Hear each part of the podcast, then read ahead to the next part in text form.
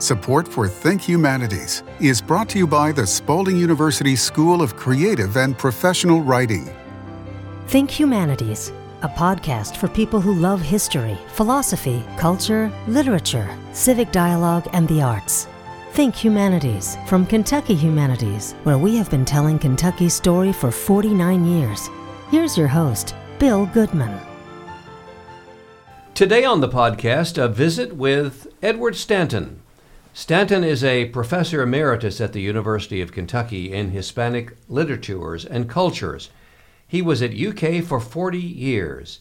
He is the author of 12 books, some of them translated and published in Spanish, Arabic, and Chinese. Since retiring from the University of Kentucky, Professor Stanton has published the novel Wide as the Wind, winner of the 2017 Next Generation Indie Award for Young Adult Fiction, along with three other international prizes. We'll discuss that novel as well as his latest travel memoir about Mexico and Spain. Professor Stanton has published political criticism and satire in several publications, including The Satirist. Ed Stanton, it's uh, an honor to have you uh, before our microphones and to read about your work at the University of Kentucky. And then after the University of Kentucky, it's almost a new life for you. But I'm curious about what brought you to Kentucky in the first place. Well, thank you, Bill, and the honor is mine to be here. I uh, had a choice between two job offers. One was at the University of California in Davis, and one was at the University of Kentucky. And I had lived in California for my entire life, and uh, I really wanted to get away from family and uh, to start to start over. I was a basketball fan, of course. I studied at UCLA, which had a great basketball dynasty with John Wooden. I was fortunate enough to meet John Wooden uh, one time. Maybe we can talk about that later.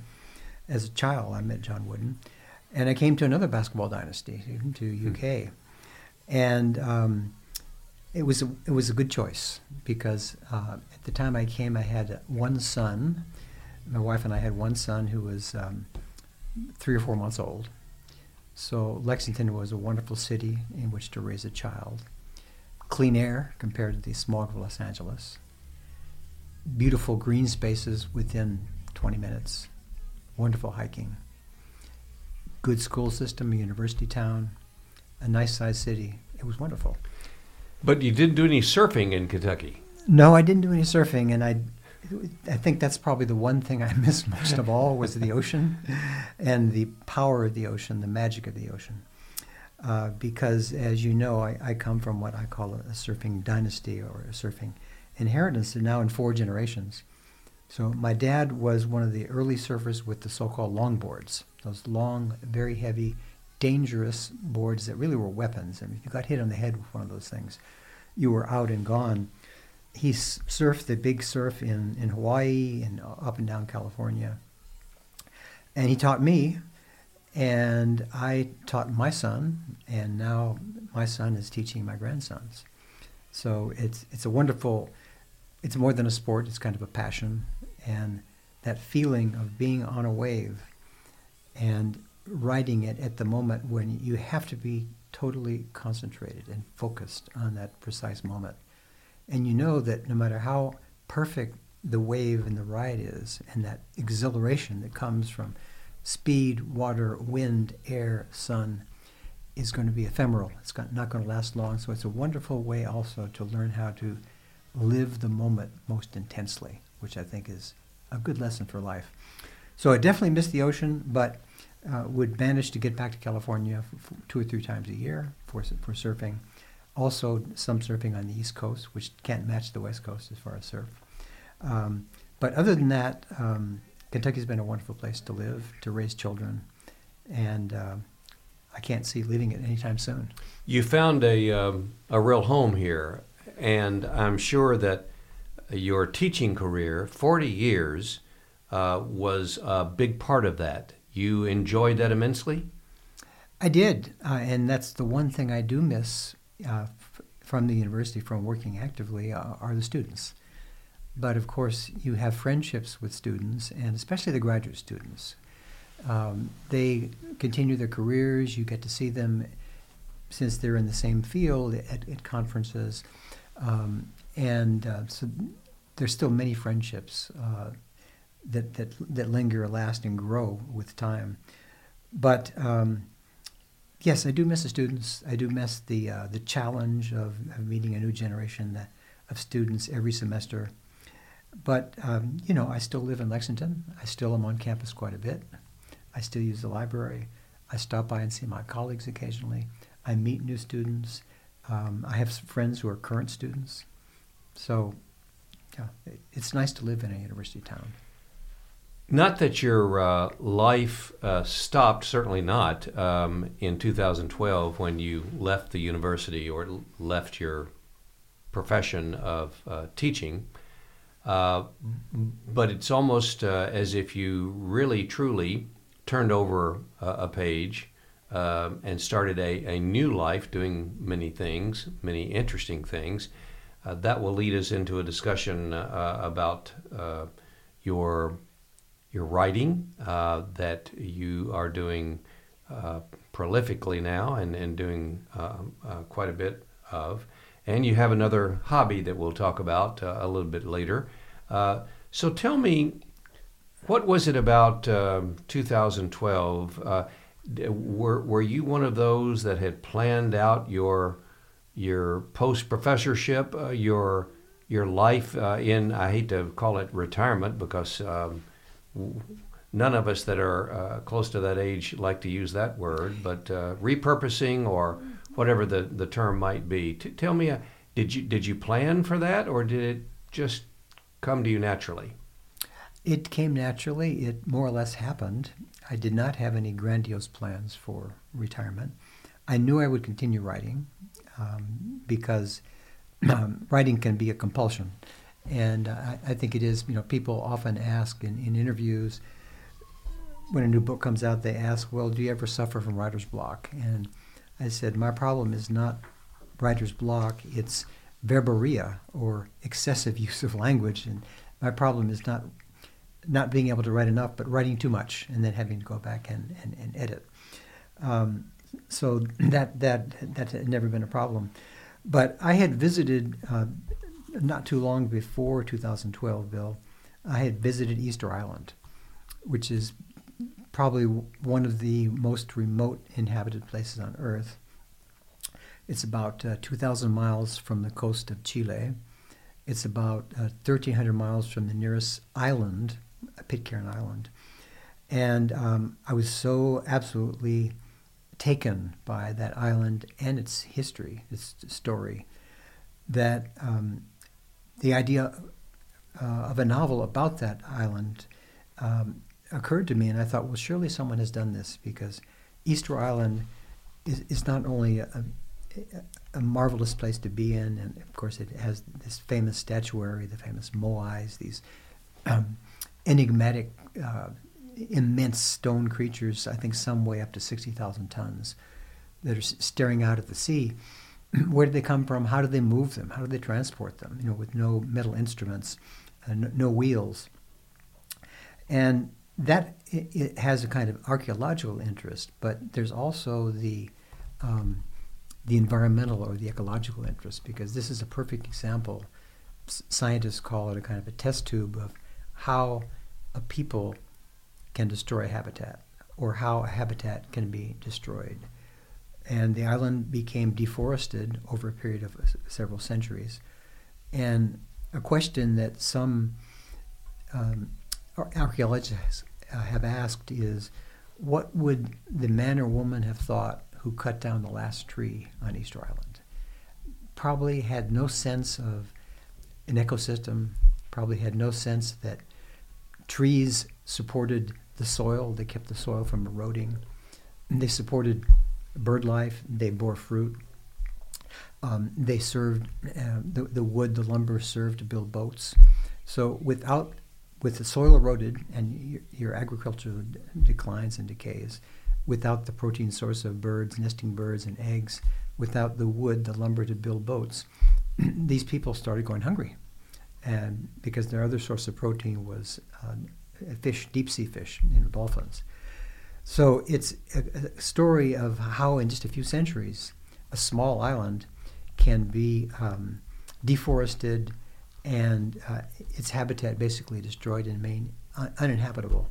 So much so that the Easter Islanders resorted to cannibalism. So I thought this story was so much uh, um, a tale for our time and uh, such an incredible story that surely someone would have written, as well as the geographical and the archaeological books and tracks and articles, a novel, an historical novel based on this uh, this situation. And I couldn't find one in any language. So I thought, well, that's something I, I'm going to try to do.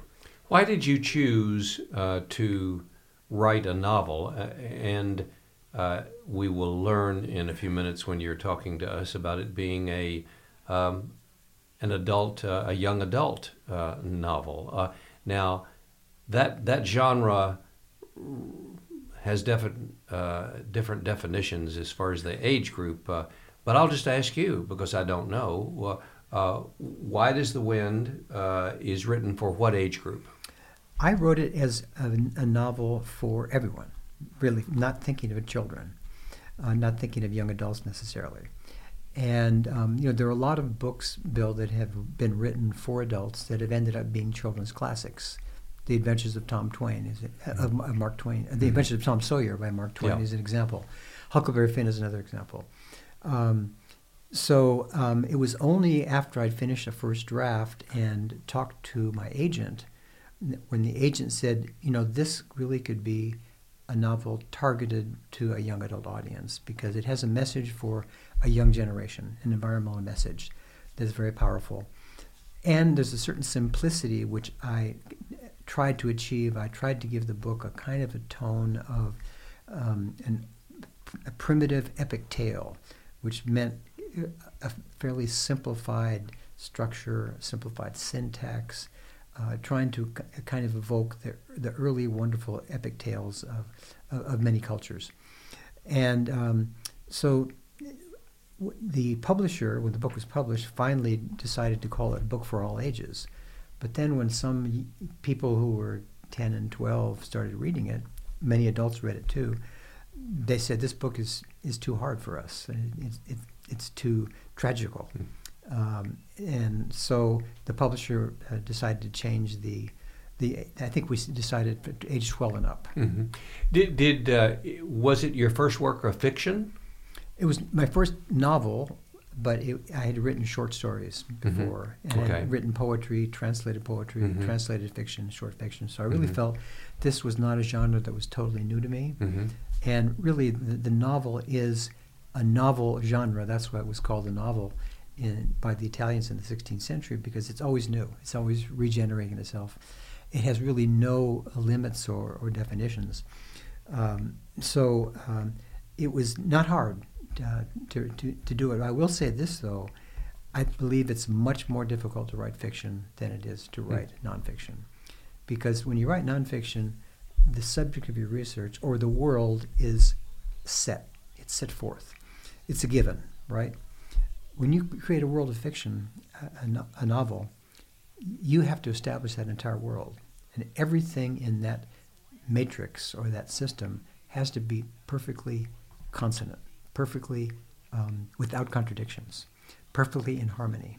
And that includes every single detail uh, of, uh, of people, of a place, uh, of a landscape, uh, of a culture.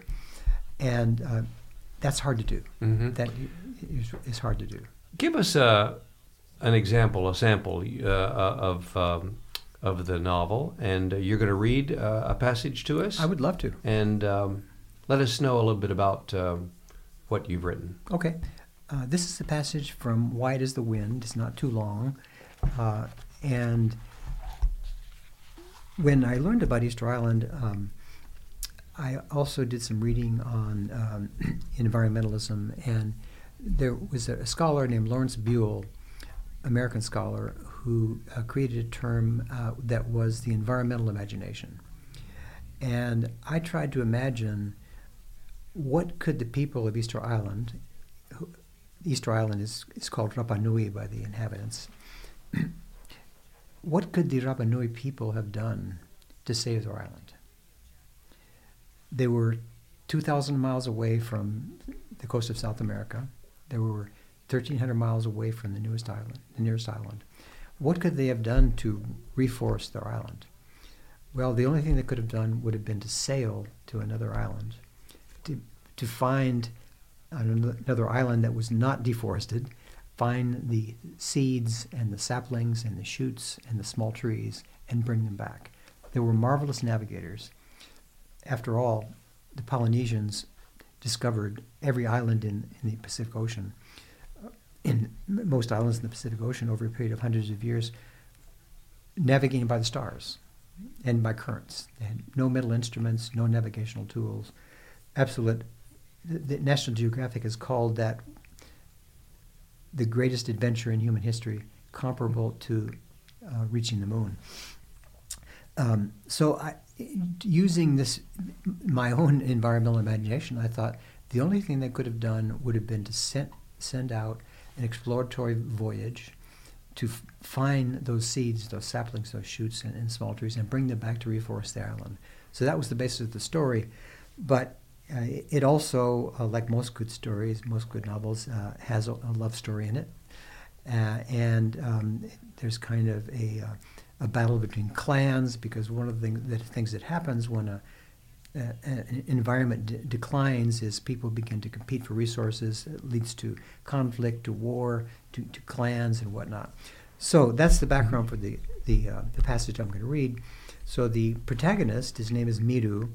Uh, he's a young boy, 15 years old, has led this voyage and found another island.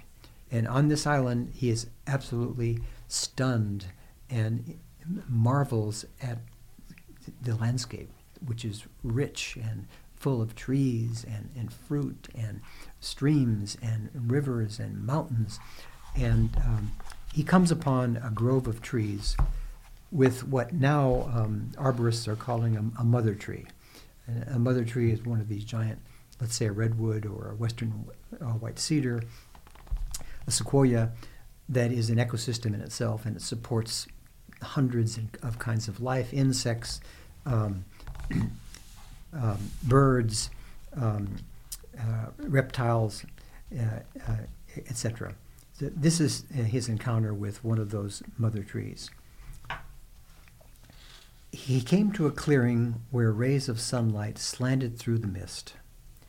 Miru raised his eyes and beheld a vast arching tree, wider than a whale and taller than a hill, whose crown was circled in clouds. Every branch, twig, and leaf sparkled with rain. The tree looked like a giant waking from sleep, stretching its arms where birds darted in and out of the foliage, banking, diving, and trilling songs. That whole creature thrummed with life.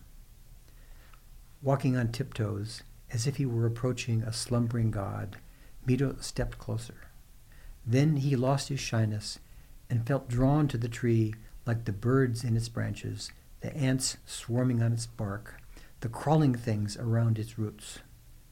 He extended one arm toward the trunk, broader than the beam of the twin hulled canoe. Like the skin of an animal, it was alive to his touch. Miru stroked and caressed the grooved bark. He tried to embrace the tree, but his arms failed to gird the trunk. He dropped his hands, knelt, and laid his head on a root, thicker than his thighs, where he fell asleep. When he awoke, the mist had gone. The tree was rustling with more life. Insects buzzed, birds dove, fluttered, and chirped around it. Thrusting back his head, Miru could view the whole creature now. He saw its top shining in the sun, towering into a sky as blue as the water beyond the island's reef. Some old branches, fat as tuna fish, were charred by lightning, but new limbs had sprouted from the blackened spots. Never had he seen a stronger, fuller, or greater thing. Beautiful. And um, such vivid uh, description. Thank you. Um,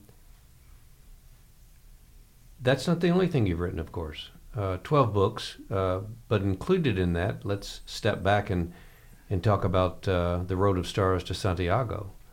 Um, and quite an adventure uh, in itself, and maybe more so uh, that you took the time to record and write it. Um, so tell us about that book. Road of Stars to Santiago uh, was published by the University of Kentucky Press, and it's based on a 30 um, day, 500 mile pilgrimage that I made in the uh, early 1990s. And um, as, as a Hispanist, as a scholar of Spanish life and, and literature and, and, language and culture, I had been reading about the Road to Santiago for decades, for a long time.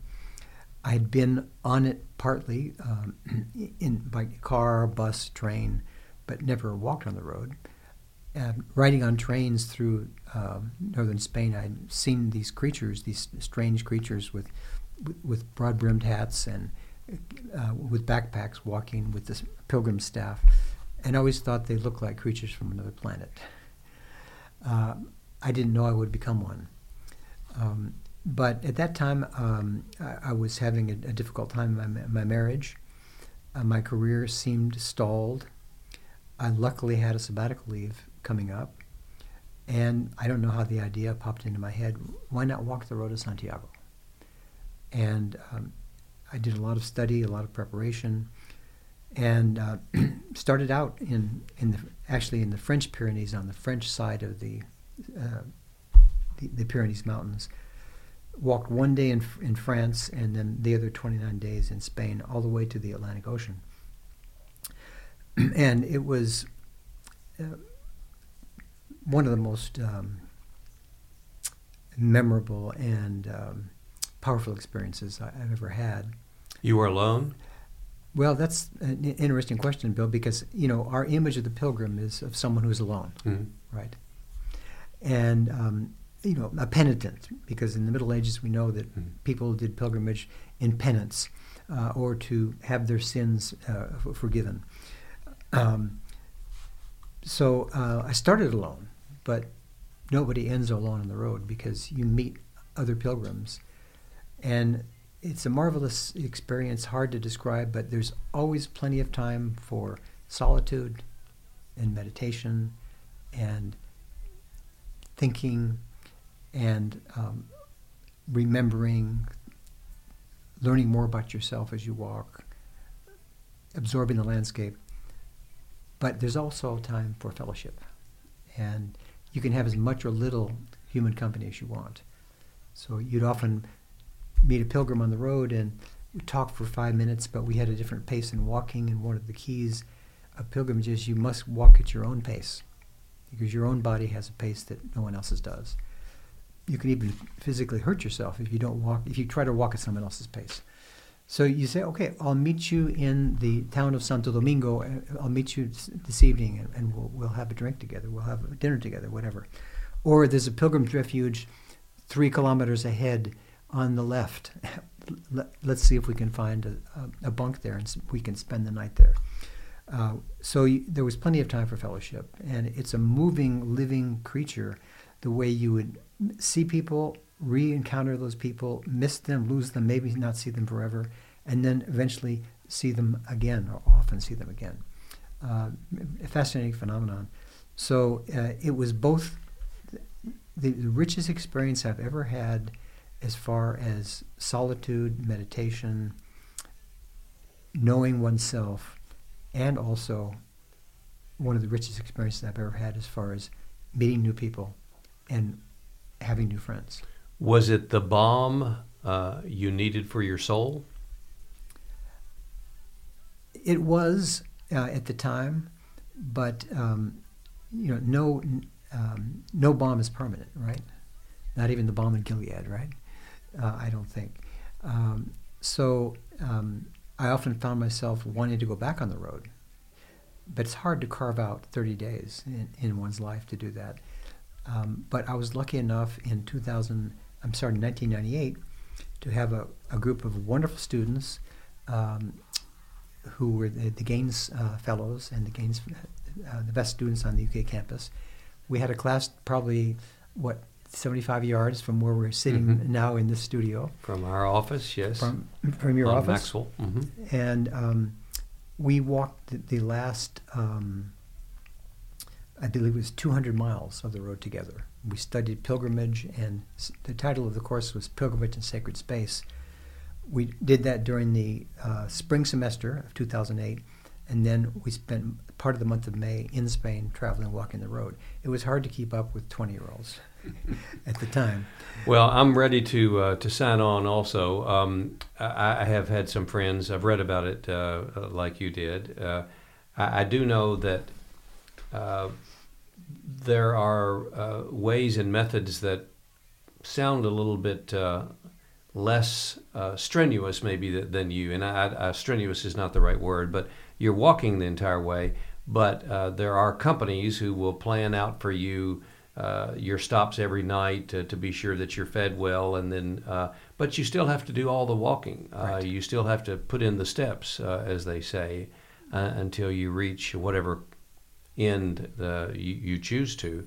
Um, d- did you have that ki- kind of operation at that time where people would uh, in it, uh, carry your luggage uh, for you or anything like that? Was everything on your back? When I walked the road alone, at first it was the old way. I, I didn't have that service at all. I was 44 years old. I was Mhm. I was hale and hearty. Yes. Um, but when I went with the students in um, 1998, we did have uh, some friends, some Spanish friends who were pilgrims, of course, who had uh, a couple of jeeps, and they would t- take our luggage Yeah. e- every morning to the next pla- place, Mhm. Pilgrim's Refuge. Sometimes it was an abandoned church, an abandoned school, uh, or a Pilgrim's Refuge where we, we would stay.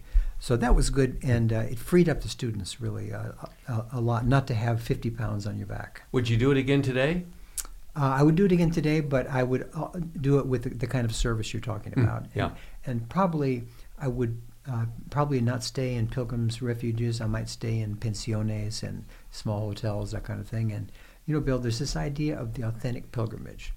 Well, any pilgrimage is authentic, no matter how you do it. If you do it on foot, on bicycle, and there are a lot of pilgrims on bicycle, by horseback, um, even by bus or by train it, it, it all depends on what you need and what you can do. And you know, people talk about, well, is this the real road to Santiago? In the Middle Ages, people just walked out their front door and, and started heading towards Santiago, right? So um, th- there are definitely certain routes, like uh, coming out of France into Spain. There are some roads that converge into what became known as the French Way or the Camino Mm. Frances, because m- most French pilgrims followed that way. But any kind of pilgrimage, no matter where you start, no matter how you do it, no matter what your means of transportation, is authentic for you. So I think people feel guilt if when they tell me, "Oh, I, ha- I had this service take my luggage to the hotel, and it was a very nice hotel." Doesn't make any difference, right? It's your pilgrimage.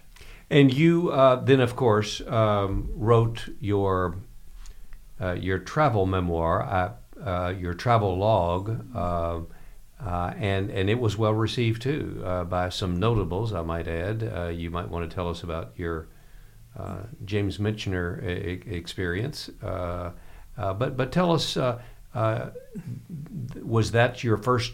Um, travel i'm going to call it a travel log was that your first diary of your trip that you that you'd ever attempted it was the first. I would call it a travel memoir as a good, good, um, a good term. I think it's kind of a subgenre of travel literature. Um, the Road of Stars was, yeah, yeah, that that is true. Uh, however, I had written a book about Hemingway, Hemingway in Spain, a few years before that, it, which is called Hemingway and Spain: A Pursuit. And what I did was to follow Hemingway's footsteps throughout Spain. And at that time, that we're talking about the late 1980s, there were still people who knew, had known Hemingway, who remembered Hemingway, who could tell good stories about Hemingway. Um, so that's always been, um, you know, kind of what I've liked to do is know, combine s- solid scholarly writing with the personal experience. And um, so, really, The Road of Stars was kind of a continuation of what had started before. And the later books, like the travel memoir. Vidas, Deep in Mexico and Spain, is kind of uh, the culmination of that. Uh, the notable uh, was talking about uh, uh the, the Michener uh, mention uh, about what an extraordinary story it was, and and I'm sure that high praise um, was was good to hear from someone of his stature. It was, and it was a handwritten letter that he wrote, and he was ill at the time. He would die soon after that, but very gracious, mm-hmm. and I, I cherished that letter and cherished the, the words that he that he used to, to describe the book.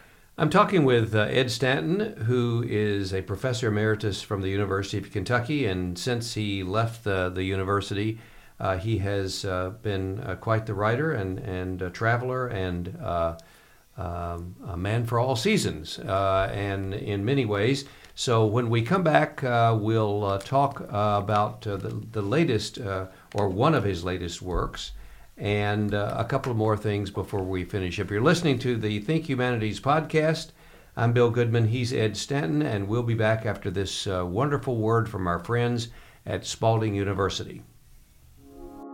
Spalding University's low residency MFA in creative writing offers outstanding instruction in a supportive literary community. Study across genres, explore the interrelatedness of the arts, travel to Paris next summer for short term study abroad or stay at Louisville's historic Brown Hotel during week long residencies on campus. Study fiction, poetry, creative nonfiction, writing for children and young adults, and writing for TV, screen, and stage. Learn more at spalding.edu forward slash writing or email School of Writing at spalding.edu. Ed, uh, tell me about um, uh, the work that was published uh, in uh, j- just recently in uh, in 2020.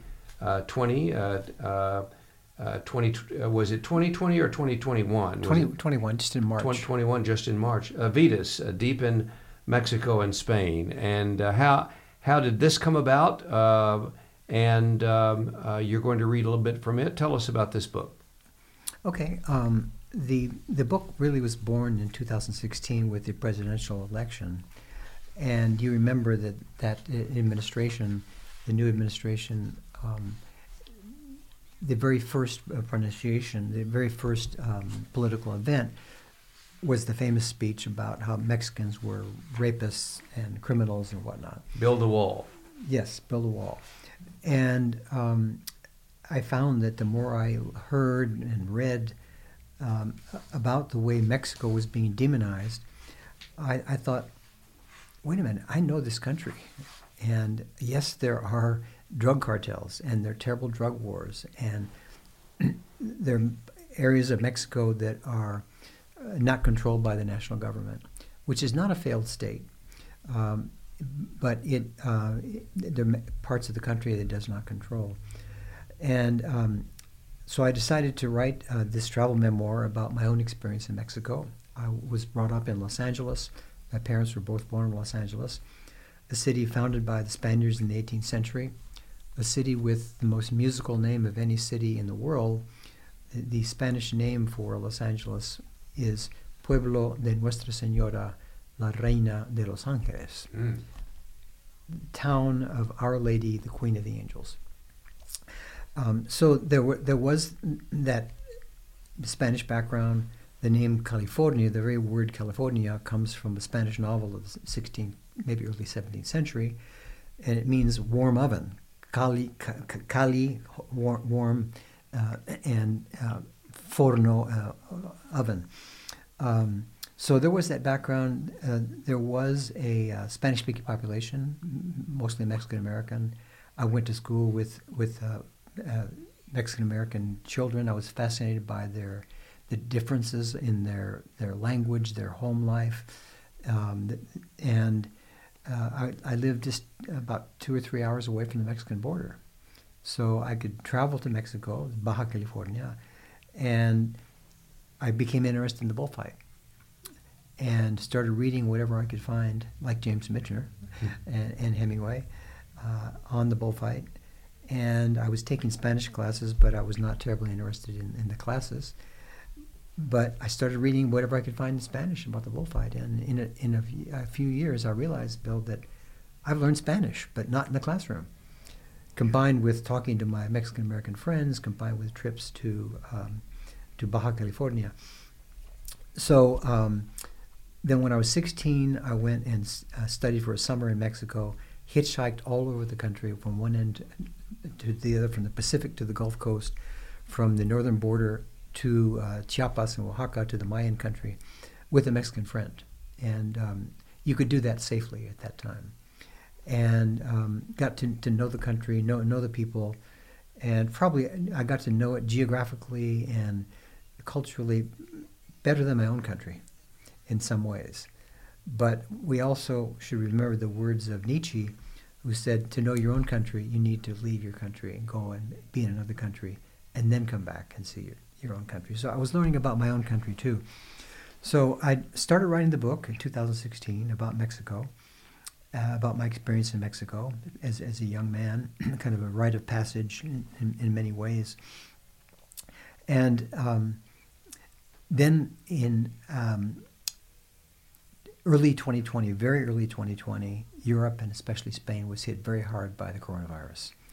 And for the first time in my adult life, I realized I cannot travel to Spain, the country that was kind of the source of my professional life and writing and research and, and, and friendships. And I decided, well, the two largest, most populous Spanish speaking countries in the world are Mexico in the New World and Spain in the Old World. Why not bring in Spain at this time into the book? And uh, so I started writing the Spanish part. So the book had a real um, human urgency to it, the political element of the Mexico being demonized by the Trump administration, then the, the coronavirus, which all of a sudden closed the borders of this country where I was used to going back and forth. Uh, so it had a real um, kind of um, uh, hook. You know, I, I, felt writing the book there, there was a real energy there that uh, that drove me through the through the book. And uh, so that's the story of uh, of how it was written. read a passage uh, from this latest work. Okay. Um, this is going to be very short, pr- probably shorter than the last passage. It's hard to choose a passage from a book, and at the end of the book, I did something that Ernest Hemingway did at the end of, I think maybe his best book on Spain, called Death in the Afternoon, mm-hmm. a book about mm-hmm. the bullfight. And at the end of the book, Hemingway, in this beautiful epilogue, uh, said, "There are many things that I did not write about Spain in the book." And he, in a very brief, succinct, and moving way, he simply suggests or alludes to the people, the places, the experiences that he did not put in the book. Almost as if to say there's really another book here uh, about Spain, or, or many books. And the Spaniards talk about Las Españas, Spain. So there's really much more than one Spain because it's a country with four or five different languages uh, spoken and uh, geographical regions that have a, variety that um, are, are, stunning, you know, from foggy, misty, um, Celtic part of the, the, country in the north of Galicia to sunny Andalusia um, to the Mediterranean coast to the mountains, um, snow-covered mountains. Um, you know, Spain is the second uh, highest country in Europe after Switzerland. People don't realize that. Mm. So what I did at the end of the book, Bill, knowing that there was no way I could have included all of Spain in the book, I kind of followed what Hemingway did to suggest what I did not put in the book, at the same time suggesting that might be another book later on, or these are the things that uh, now you can go back and read the book and realize this is just a partial story, right? So I'm just going to read the first few paragraphs to give you an idea and our listeners and you will not recognize some of these names of people. That doesn't make any difference. Uh, the, the, idea is uh, the sense that these countries are so um, so vast and so rich and so deep that um, all we can do is simply allude to certain experiences. We cannot capture, you know, the vitality, the power uh, uh of Mexico or Spain the, this section is called After because it's, it's like an afterword. This book does not show the good surf at San Onofre, San Clemente, Santa Monica, and all the beaches of Alta California, with sonorous Spanish names.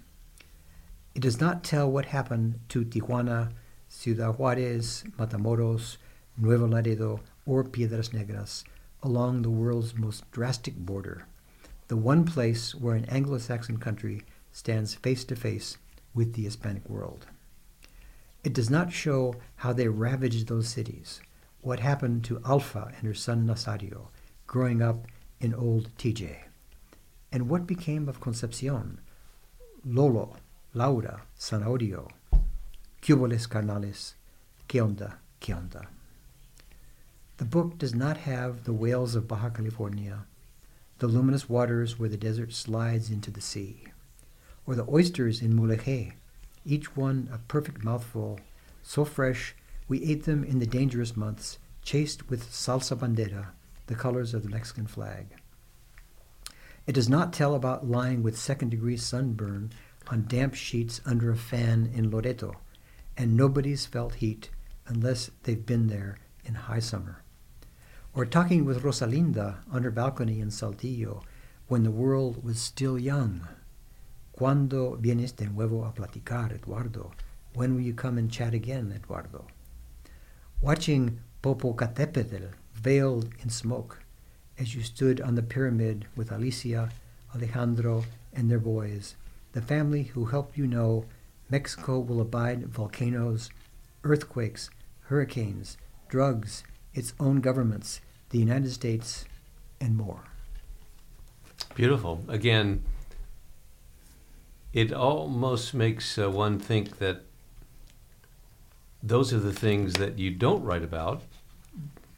So what you have written about is enticing enough. Uh, I don't know you could ever suggest on the book cover that you read the epilogue, uh, the afterword first, and then go back and be right. be so interested in what you wrote. So, right. so um, uh, congratulations on that one too. And Ed, uh, you um, have also, since uh, you left the university, uh, developed a um, a love of the bonsai tree. And uh, would that be your your your um, most recent or latest excitement in life? um, or craziness? I, I, don't because no one told me that it is. A, it's a very jealous passion. It requires a lot of time, a lot of dedication. It's very hard to leave them and to travel. How do you describe a bonsai tree? If, if people are listening to us and, and they've never seen one or they might have heard of, of the name, but, but how would you describe, uh, without having one here in front of us, the bonsai? Yeah, bonsai in Japanese simply means tree in a pot. So, in general, it's a tree in a pot, but it's usually a tree that is a small tree in a pot that one can carry usually from one spot to another. So the, the idea is what the Japanese tried to do. They tried to create in miniature the uh, image of a tree in nature, but smaller. And some people think that bonsai trees are dwarf varieties. Very few are. Most of them are the same trees you see in the forest or you see on the streets. A ginkgo, for example, our, our city has a lot of ginkgos as decorative trees uh, on streets here. I have a ginkgo that's uh, about uh, two and a half feet tall eh, with beautiful golden leaves right now this time of year. They all drop overnight, the, the same they do for the ginkgos in, in our city. Uh, and if I planted that, my ginkgo bonsai tree in the ground, it would also grow to be 30, 40, 50 feet tall. So the, the key is how do you keep them small? And the, the key is you repot them every several years. So the tree never has a chance to grow roots in the earth, for example, in the soil, endless roots in search of moisture. And you trim the roots when you repot and you trim the tree also. So the tree is getting the message I cannot be a giant tree in the forest. I must be small because I have smaller roots and a smaller crown. Did the Japanese have a certain philosophy, um, uh, ancient, uh, I'm sure, uh, story uh, that that first developed, uh, or what they brought along as the bonsai uh, tree revolution uh, all over the world. And and to, you have 22 of them, did you tell me? Right. Um, so is there is there some um, uh, mythical uh, uh, Zen-like uh, philosophy that goes along with the growing of the tree. There definitely is, but like most things or many things in the world, they come from the Chinese. The Chinese were doing bonsai. It's called penjing in, in Chinese, centuries before the Japanese. But it was the Japanese who refined the art because it definitely is an art. Um, some bonsai teachers say that bonsai is about 80% horticulture and 20% artistry because if your tree is not alive, you cannot be an artist, right? So that's that wonderful combination. Unlike painting, sculpture, and um, other mm. arts, it's always changing. Mm. So th- there is uh, the, the, Japanese have developed it, and it definitely flourishes at the same time as the uh, as, as Zen and, and Buddhism in, Japan, especially uh, later centuries, and it's very much in consonance with the Japanese aesthetic of wabi sabi, which means beauty in simplicity or beauty in what is kind of unfinished or unpolished or natural. So, what you try to do with a bonsai bill is to create a tree in, in miniature that has the signs of age and of a creature, a tree that has weathered heat, cold, wind, ice, snow, the elements, weathered time, and has aged with grace and dignity. And they grow both inside and, and outdoors? Mostly outdoors, but there are some tropical mm. and subtropical varieties that you can have indoors, but they're all happier outdoors. So e- e- in the winter, uh, even here in Kentucky, they, they, they, they, flourish. They, they won't die. But it's a complicated question, but if my hardy trees like pines and junipers, I leave them outdoors unless the weather gets below 25 degrees. And then, of course, since they're in a small pot, the roots uh-huh. can freeze much yeah. easier than sure. a tree in nature. Mm-hmm. So then I, I call it the bonsai shuffle. I move them into a potting shed or the garage. Hmm. But as soon as the weather gets above 25, I move them out because mm-hmm. they're like wild animals. The wild animals are not happy in a cage, right? They mm. need they need the air, mm-hmm. they need the, the breeze, the wind, the sun, um, the, the, humidity of uh, being outdoors. And uh, I believe you also uh, shared with me there's only one. Um, uh, formal group uh, in Berea that uh, is a society of sorts. Uh, t- tell me just about that. It's a, a, group of five strange guys, really, more, more, than a society. Five um, people who are very passionate about bonsai. And they include a, a retired a lieutenant colonel from the U.S. Army. Uh, they include a retired professor of um, um, botany from Eastern Kentucky University they I- include um, a man who worked for the railroad in Louisville. Uh, they include a man from, from Richmond who trains police, the police, and they include this crazy uh-huh. retired professor, right? So we meet about three or four times a year in Berea because uh, at the Berea Bonsai Studio, it's the only bonsai garden in central Kentucky. So we meet three times a open year. Open to the public? Uh, the, the garden is open to the public. It's yeah. right off I 75. Um, Tim Weckman is the name of the owner. Huh. He has um, about 2,000 trees priced wow. you know, from $10 up uh-huh. to several hundred dollars. Um, so it's a wonderful, interesting. very interesting. Uh, sort of like a, uh, a male book club, except this is a tree club. That's right. And it, the question is, why have women not become more yeah. interested in bonsai? It's a question the Japanese have not been able to answer. The Chinese have not been able to answer it. I cannot answer it. But there are now there are more women interested in bonsai and some bonsai professionals yeah. who are women more than ever before.